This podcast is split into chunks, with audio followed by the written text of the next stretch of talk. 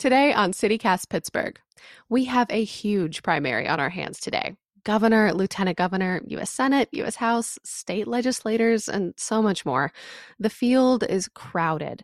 And I know I haven't had the opportunity to meet a ton of candidates this round. So today we're checking in with somebody who has. It's Tuesday, Election Day, May 17th. I'm Megan Harris, and this is CityCast Pittsburgh.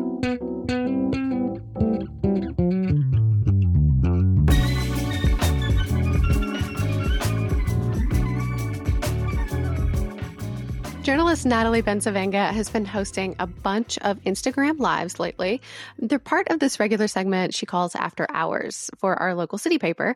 Um, so, Natalie, the timing and production of these things, it really made me commiserate. you know, with some candidates, it's super short. I think you only had like 10 minutes with Conor Lamb. Um, right. But then with like Jerry Dickinson or Steve Irwin, you had almost 30. How does that all shake out? Like, how does it work on your end? Yeah, it, it was really just, I tried to keep them at under 30 because I think after that it starts to turn into something else. And I was trying I was trying to keep it to what it was, but with Conor, I could not get him, could not get him, could not get him. And then I finally get him and he jumps on and I didn't know his people didn't tell me that he was going to be at an event.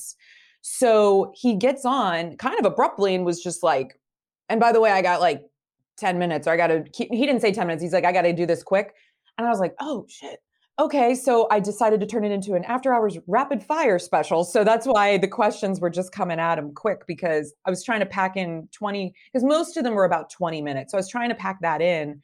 But some of them was like, yeah, you know, Steve was very willing to talk and very conversational. And he seems so excited to talk about his background in the Senate. like nobody talks about Arlen Specter anymore, and no, he really got to have a moment. He had his moment. I know. I was like, ah, oh, yes, Arlen Specter, the man from my childhood. Like, I just, you know, it was great. but, but at the same time, I, you know, I think it's important to give these spaces because we don't ever get to see these kinds of conversations with political candidates. You know, it's always either forums or very specific talking point. I hope, you know, I caught a few of them off guard at times. I was able to get some, I think, real answers out of a few of them. I liked Malcolm Kenyatta's energy when I brought up Oz. He was like, that fool. Like it was just very, you know, you could tell he kind of just hadn't been prepped for that. And I love that because it was like, yes, that's how you feel and we want to hear that. So mm-hmm. it was, it mm-hmm. was pretty cool. It was pretty cool. Yeah what made you want to do these you know because there's so many venues mediums that you could have chosen to yeah. do uh, candidate interviews why pick instagram um, and instagram live in particular um, it's just it's so intimate and mm-hmm. it was mm-hmm. kind of fascinating to see the candidates in that kind of space that's why because i i like to you know my background's in social work so i'm a therapist by heart so for me a one-on-one moment with someone i feel like you really get to know them and you get to see them interact and their personality and you see what comes to life in them and i love instagram live because i feel like you're having your own little talk show and maybe it's just you and this person but all these people can join in and they can comment so there's this real time experience happening as well but it also lends itself to what i was trying to do which was inspire people educate them through the conversation and then get them to activate at the end by choosing to now vote. I wanted to get them either angry by what they heard or excited by what they heard, but either way, get them out there to vote. And so the goal was what's a platform that can do that? Instagram. And I wanted to target younger people who I don't feel are watching the news, who perhaps aren't watching some of these these forums being streamed yeah a lot of people our age have just totally disengaged from the process totally and so i think for for our group and for gen zers and gen xers too because we ignore gen x but I love you, Gen X. you know, the, this crew, we need to show more, they were more the love original disengagement. Thank you. Yes, and I don't blame them. But um, but I'm trying to re-engage them because, as you know, the world is on fire, and it's up. It's going to be up to us to fix it. We can't. We can't. There's no one else to look to at this point. It's on us. Yeah. Well, so of course we have this huge primary on our hands today. I'm so glad that you were able to connect with as many candidates as you were mm-hmm. ahead of election day. You know, just broadly, why did you get started with this project? It's it's such an enormous undertaking to chase down candidates and get on their calendars, let alone do it in a live way. You know, what what drove you? Well, I'm an Aries and I like a challenge. and of course, the season must be really great on you right now. Yeah. exactly. No, I started doing a show during um, COVID thanks to Patrick Jordan from Bare Bones Theater. And they were doing a variety show to keep the arts community alive. And he said, Do you want to do a weekly segment? And we joke and we're both like, oh, this will be fun for, you know, three weeks while COVID's happening. Like, like, yeah. you know, hello. And so I, I remember those days. Oh, those days. So Five Minutes With was a segment that I started doing where I was interviewing thought leaders around Pittsburgh about equity and building equity and basically just trying to keep community alive. And I did those every week. I think I did 76 episodes. And during that oh time, oh I know. And during that time, these uh, the the judges races were happening this very exciting moment last year and you were the only person i know who would describe a judges race as a very exciting moment. Okay. Full stop. No and you know what i'll accept that and that's fine. Um, but the reason i thought it was exciting was because there were going to be so many open seats and we could really change the the literal landscape of how the judiciary functions and how children are treated um, because we see those cycles of generational violence and then we see the same cycles of families in and out of those court systems. I'm seeing the social work background now. See, you know what i'm saying? So there was a real moment here. So my first thought was i'm just going to do one or two. So i did and i had i started with a couple of judges that were running and then i thought wow that was really fascinating. I want to do more. So like the person i am I put a call to action on my own Instagram. And it was like, hey, if you're running for something, uh, hit me up within for something, or something, just for for anything. Because well, I thought, well, there's a lot of races happening that nobody's talking about. So let's just see if anybody, you know, there's school board happening. There, there was all kinds of stuff. And I was like, I don't know anything about a school board. Oh, this will be, no. oh yeah. no, no, no. It got better. So within 24 hours, I think I had 86 emails in my inbox. And I was like, I think I hit a nerve. So I started doing them pretty much every week. And then there was there were too many. I, I was trying to do two at a time on Zoom. Yeah, like if you start incorporating things like school board and oh, I was, commissioners and, and sheriff's deputies, like this, it just goes on. It goes on. on and on. But I thought this is amazing because no one's doing this at all. And so then God love Lisa from the Pittsburgh City Paper. She's been so supportive of me. She reached editor in chief Lisa Cunningham. Yeah. Yes, yes. She she um she came over and emailed me and she said, We'd love to start amplifying these on our on our website. And I said, would you be open to letting me do some like spillover onto the Instagram live account? And they were into it. And so we called it, or I called it after hours, because I thought, all right, well, after the five minutes with show, after hours, I'll do these. So the name just stuck. And so it started last spring. So I interviewed tons of the judges running, tons of people for school board, um, people running for local office, and a few thought leaders. I thought it was important to sprinkle in people that are talking about the issues from the issues perspective and not because they want you to elect them perspective. Yeah. Yeah, that's a totally different thing. And it is really, really valuable, especially as an election is coming up. Exactly. And so for this round, um, I focused on, you know, who was running in these primaries, but I did sprinkle in once again a few thought leaders. And then because of the explosion of Roe v. Wade and the uh, Supreme Court threatening to overturn uh, that precedent, I started I, a few weeks ago. I did a few bonus episodes around abortion, specifically from uh, the reproductive justice perspective, featuring La'Tasha D. Mayes of New Voices, from uh, Jerry Dickinson, the legal perspective, featuring Jerry Dickinson, who's running for Congress, and we talked around mm-hmm. the constitutional law perspective. And then Liana Moniz discussed it being a transracial adoptee, talking about it from the adoption and therapeutic perspective. So it's been such an, an incredible space to be able to have thoughtful conversations in a way that people aren't talking about these topics. It, gets a little yeah. wild. What's it like been, you know, from the engagement side? Because, you know, a lot of us have conversations like this, but it's usually in our own bubble, right? And it doesn't necessarily invite folks to, in real time, be yeah. like, well, what about this? What about that? You know, were people coming back at you with anything?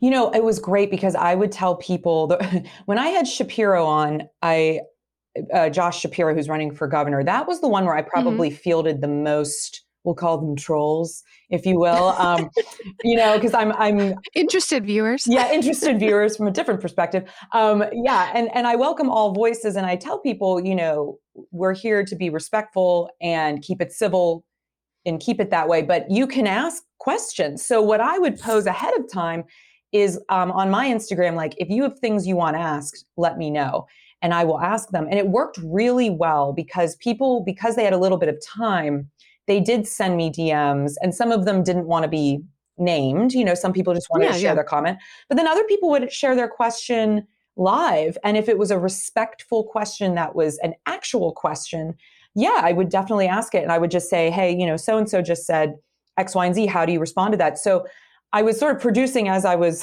hosting on the fly, right? Because it's coming out. Which me. is a, a, talent and skill all its own. but this is good because it's all, I look at everything as like you're learning as you go and, and it's wonderful to have that opportunity. But yeah, we, I definitely made sure I was not softballing um, any candidate. I did ask the tough questions and I asked uncomfortable questions, but I did so in a way to help educate people. It wasn't to play gotcha.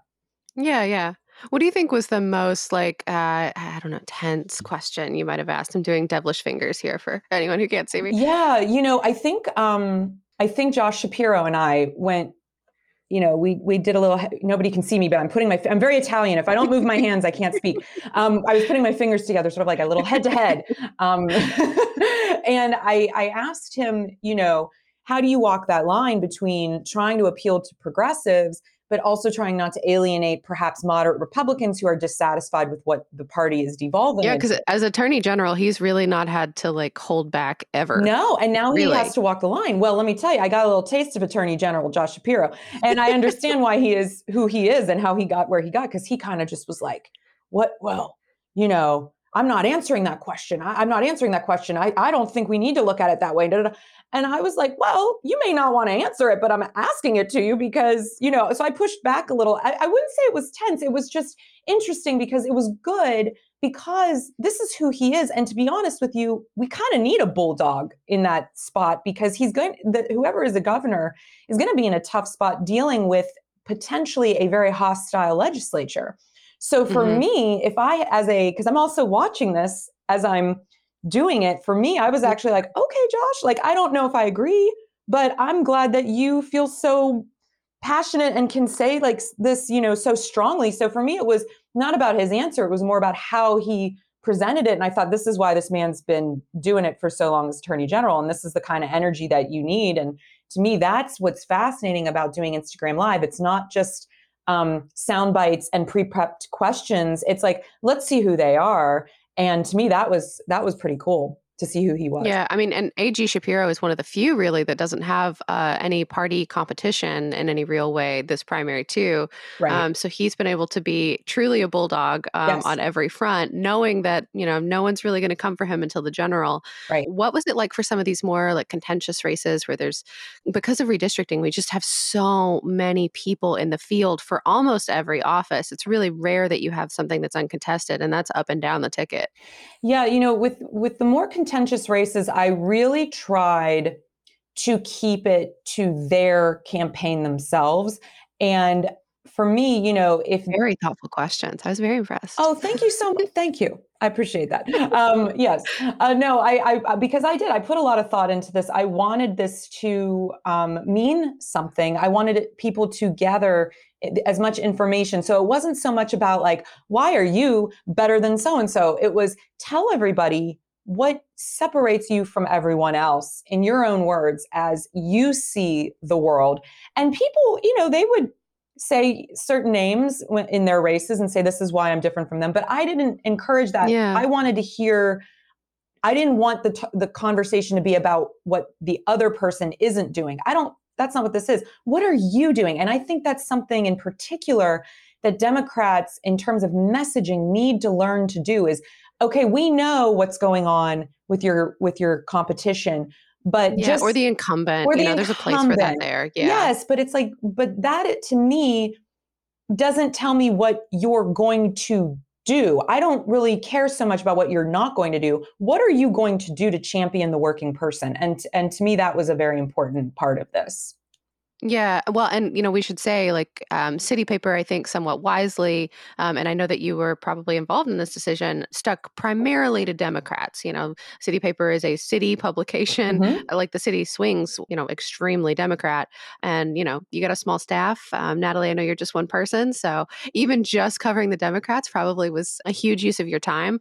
But you know, when it comes to trying to tap into people's personalities. Did anybody surprise you with their answers or how much they, you know, kind of quote unquote let you in? Because, you know, candidates are used to being pretty polished um, in front of the public, but Instagram and seeing, you know, the inside of their homes or in some cases their yeah. kids or their pets running through. Like it changes the game a little bit. Oh, one of my favorite interviews was recently with Jerry Dickinson because um, his daughter decided to join us for part of it. And I loved yeah. I loved that. I did. I loved that. I think it's important. You know, I actually had people reach out to me after saying, wow, seeing how wonderful he was handling his tiny little daughter during trying to talk about a very sensitive issue, they were like really impressed with him as a father. And they were like, that really made me look at him again. And I thought yeah. that, you know, the, I mean, that's uh, having a cute little toddler on your lap while you're talking about reproductive rights is like, I mean, that's, that's a vibe. Yeah, it's a, whole, it's a whole, vibe. And she was all over the place. And his patience with her, and it, it was amazing. You could tell this man knows this stuff. He's walking around the house with her, and he didn't miss a beat, like not a beat. There was, it was just incredible. Um, same thing with uh, State Rep uh, Malcolm Kenyatta. He was mm-hmm. he was very personable and get, let me into his world about growing up with a mother who had experienced um, issues not ha- they didn't have enough money for insulin and why he started having to work at age 11 to support um, her so she could handle her diabetes because she would literally go into insulin shock in front of him as a child and understanding the need for more diversity, not just racially, but economically in our um, electorate is really, really important. Um, and I think somebody that surprised me too, uh, you know, I've heard Summer Lee speak many times and I've had her, I've had many conversations with her. She's always just fantastic and really drive, draws you in. But Abigail Salisbury, I didn't know anything about her. And she's actually running in Summer's district. If Summer were to become in Congress, Mm-hmm. She's running for state rep in, in Summers district. Everyone following that flow chart there. Yeah, and it's because Summers running for two spots at once, which is just got you know how do you even handle that? God love her, but um, but Abigail was a lot more grounded than I guess I was anticipating, and I was really impressed with her as well. But I mean, there were there were so many opportunities um, provided. But I just want to add something to your point. I did make a point to tell to ask Lisa, and we talked about this about um, having people from the Republican Party on the show as well. I do not want yeah. this to be a silo and I do not want this to be a progressive bubble. The whole point is to try to educate us on all the candidates and all the options so you make the best decision. I'm not trying to tell you who to vote for. I just want to give yeah, you yeah. info. But I, I had a very, very, very hard time getting um, any Republicans to come on. But I'm going to, I'm very tenacious. So I will I will continue to try into the general. I'm hoping the general will be easier because we'll have a more clear idea of who's actually going to be pitted against whom. Why do you think that they didn't want to come on? Um, you know, by and large, the Republicans. Well, you know, um, Megan, I'm a very intimidating person. and I think I've probably terrified in, in, your office in your hoodie. That's right, in my early my morning. early morning hoodie, my election day hoodie. Um, yes, no, I think I think there's probably a little bit of fear that they're not going to have the softball questions from me. I didn't give softball questions to the Democrats. I'm certainly not going to give them to the Republicans. And and if look, if you're going to stand by certain um, value systems, you need to be able to explain why and you need to be able to take the heat for that. And I look, I'm always somebody that says, if I put it out there, then I've said it in a way that I know I, if I get called on the carpet, I can defend myself. And I feel like if you're running for office, you need to be called on that carpet. And remember, these are elected officials. These people work for us, okay? We can hold them accountable. So there needs to be accountability. These are not kings. These are not, you know, you don't have a fiefdom. Um, so there needs to be a reckoning. If, if you're going to say that you are going to ban abortion, then you need to explain how that's going to work, how that's going to be enforced, what that's going to look like, and whom that's going to impact, and why you're okay with those people being impacted, for example. You really took it back to basics with a lot of yes. these folks too, asking them about not just their background, but also the office that they're seeking. You know, what what is it that office actually does? Yes. Why was it important to you to kind of bring them back to that root level um, for the viewer? One, because no one asks that. I think I that's a big one. I think you know when we when we hear interviews politically, when we see things in print, and it says state rep da da da is running for. Everybody is assumed to know what a state rep is. To be completely honest with you, when I started this journey, I knew what it was. I didn't know what it was um, what it did. what yeah. it did. And I don't want people to shy away from listening to these interviews because they don't fully understand the subject matter. this is something that we all need to understand and be engaged with and recognize, you know, and that's something I learned during this in the first round when I was interviewing people for down to school board and really local, you know, I, I interviewed people for community council board positions, understanding these are the people that decide how. God love you. Thank you. these are the people that decide how and when your trash gets picked up. This is not sexy, but if the trash doesn't get picked up, real quick, we're in a world of trouble. So for me, it was like, not only is this about basics, but also understanding that we don't live on an island. We are all connected you know, from the garbage men to the snowplow people to all of the people that make your community function, it is because of how your local government is set up and who is running it is important for you to know so that you understand um, who is and is not doing a good job and hold them accountable. We have the power to hold them accountable with our vote. Yeah. Were there any issues that you found to be like, uh, you know, especially interesting or that the candidates really lapped up? You know, obviously abortion took all the oxygen out of the room for progressive candidates for a while and will continue to do so. But as you're looking back, things that, you know, folks really connected with, either, you know, your audience on Instagram or maybe the candidates themselves? Absolutely. For me, a lot of it came down to issues that the candidates seemed very passionate about outside of Roe v. Wade uh, uh, were voting rights and um, fracking. Uh, in particular, talking about a, a, new Green Deal or talking about environmental justice at all. Um, yeah. Those to me really seem to hit home with a lot of the viewers too. They were asking a lot of questions. We have to remember Southwestern PA has some of the worst air quality. Um, a lot of us live daily with allergies and think that this is normal. With our kids have asthma, this is an issue that crosses every demographic of life. Um, even if you don't live by a fracking plant, I guarantee you the the residual effects of that are impacting your family's health. And well, and that's fracking, let alone the you know Clairton Coke Works, oh, which is still oh, functional. Still functional, and we talked about all of those things in broad strokes and in very specifics. So to me, that was a, a very impactful component of this, and also racial justice as well. I, I made a mm-hmm. point to interview um, very diverse people uh, across across the board because oftentimes the people that the issues impact the most are the people that aren't being included in the conversation and that's ridiculous. So centering um, voices that are actually experiencing things having those firsthand accounts humanizing that and recognizing that we are all impacted um, by inequities across the board was really important to me as both a, a journalist and as a human because i look at journalism as a form of social work and i truly believe that this is a very intense moment, um, a wild west for journalism in general.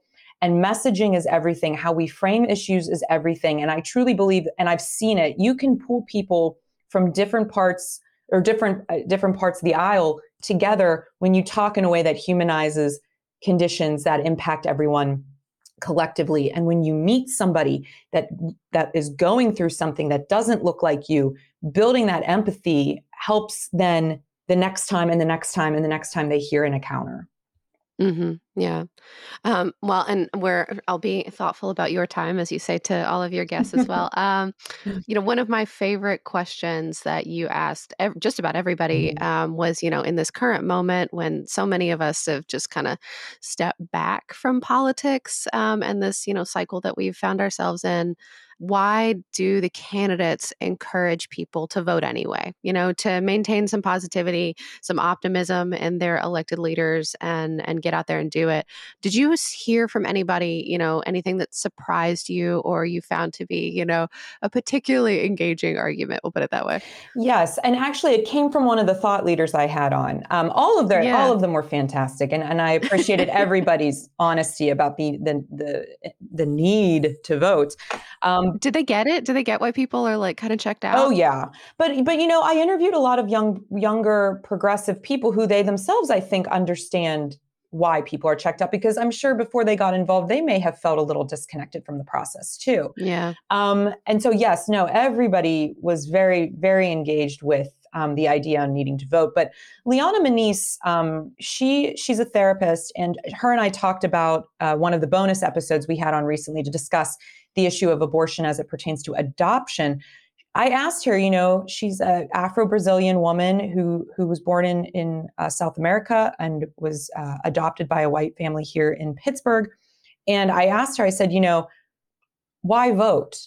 You know, there there's a lot of people that feel what is the point? The two party system is broken. You know, there's no fixing this. It's the same, you know, it's one corporate coin, two different sides. And I get it, but why vote? And I loved her answer because I, I mean, she's brilliant. I just, I could listen to her talk forever. I really could. I'm like, read the phone book. You're amazing. Um, but she made a really eloquent, beautiful point. Whereas this is life and death for some people, right? The decisions that are being made locally in our, in Harrisburg, in our communities in DC, are actually going to cause severe harm if we ignore the call to action. So for her, you can vote because you are connected to the greater humanity and understand that it is a life and death moment. And also have one foot in a space to dream of a system that isn't so oppressive and to work towards building that system. And I loved that idea of use your vote as a stopgap measure while also working on collective justice. And to me, if anybody is on the on the fence about voting, and, and I get it, because I've been there in a place of nihilism and apathy, where you're just like, what does it matter? We have seen the impact of elections from from you know former President Trump being elected to now what Stacey Abrams was able to do in Georgia. And it all yeah. comes down to voter engagement.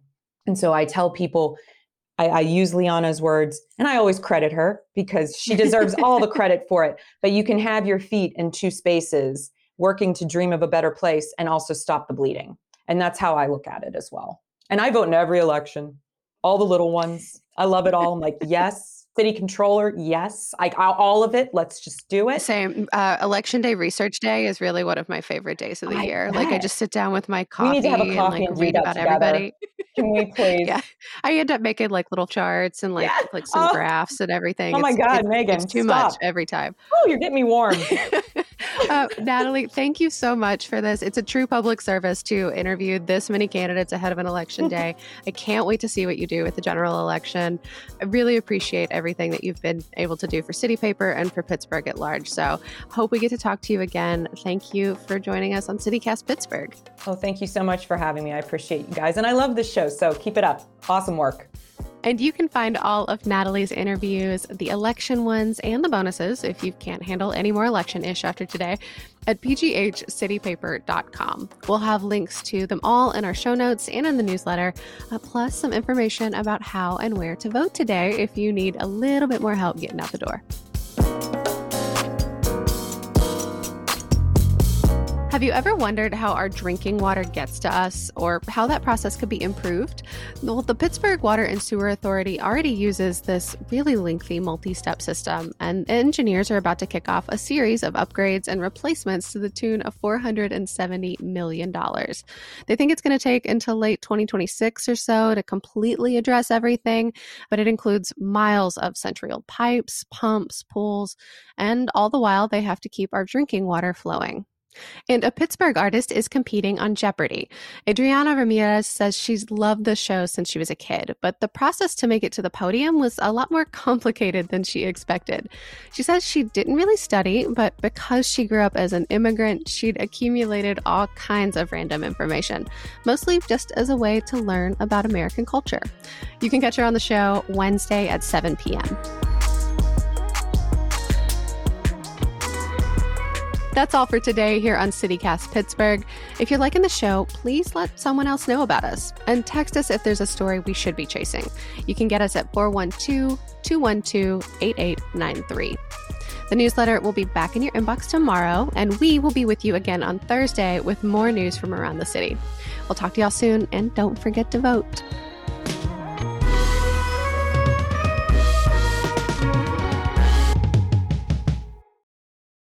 I thought that went really well. I really enjoyed our banter.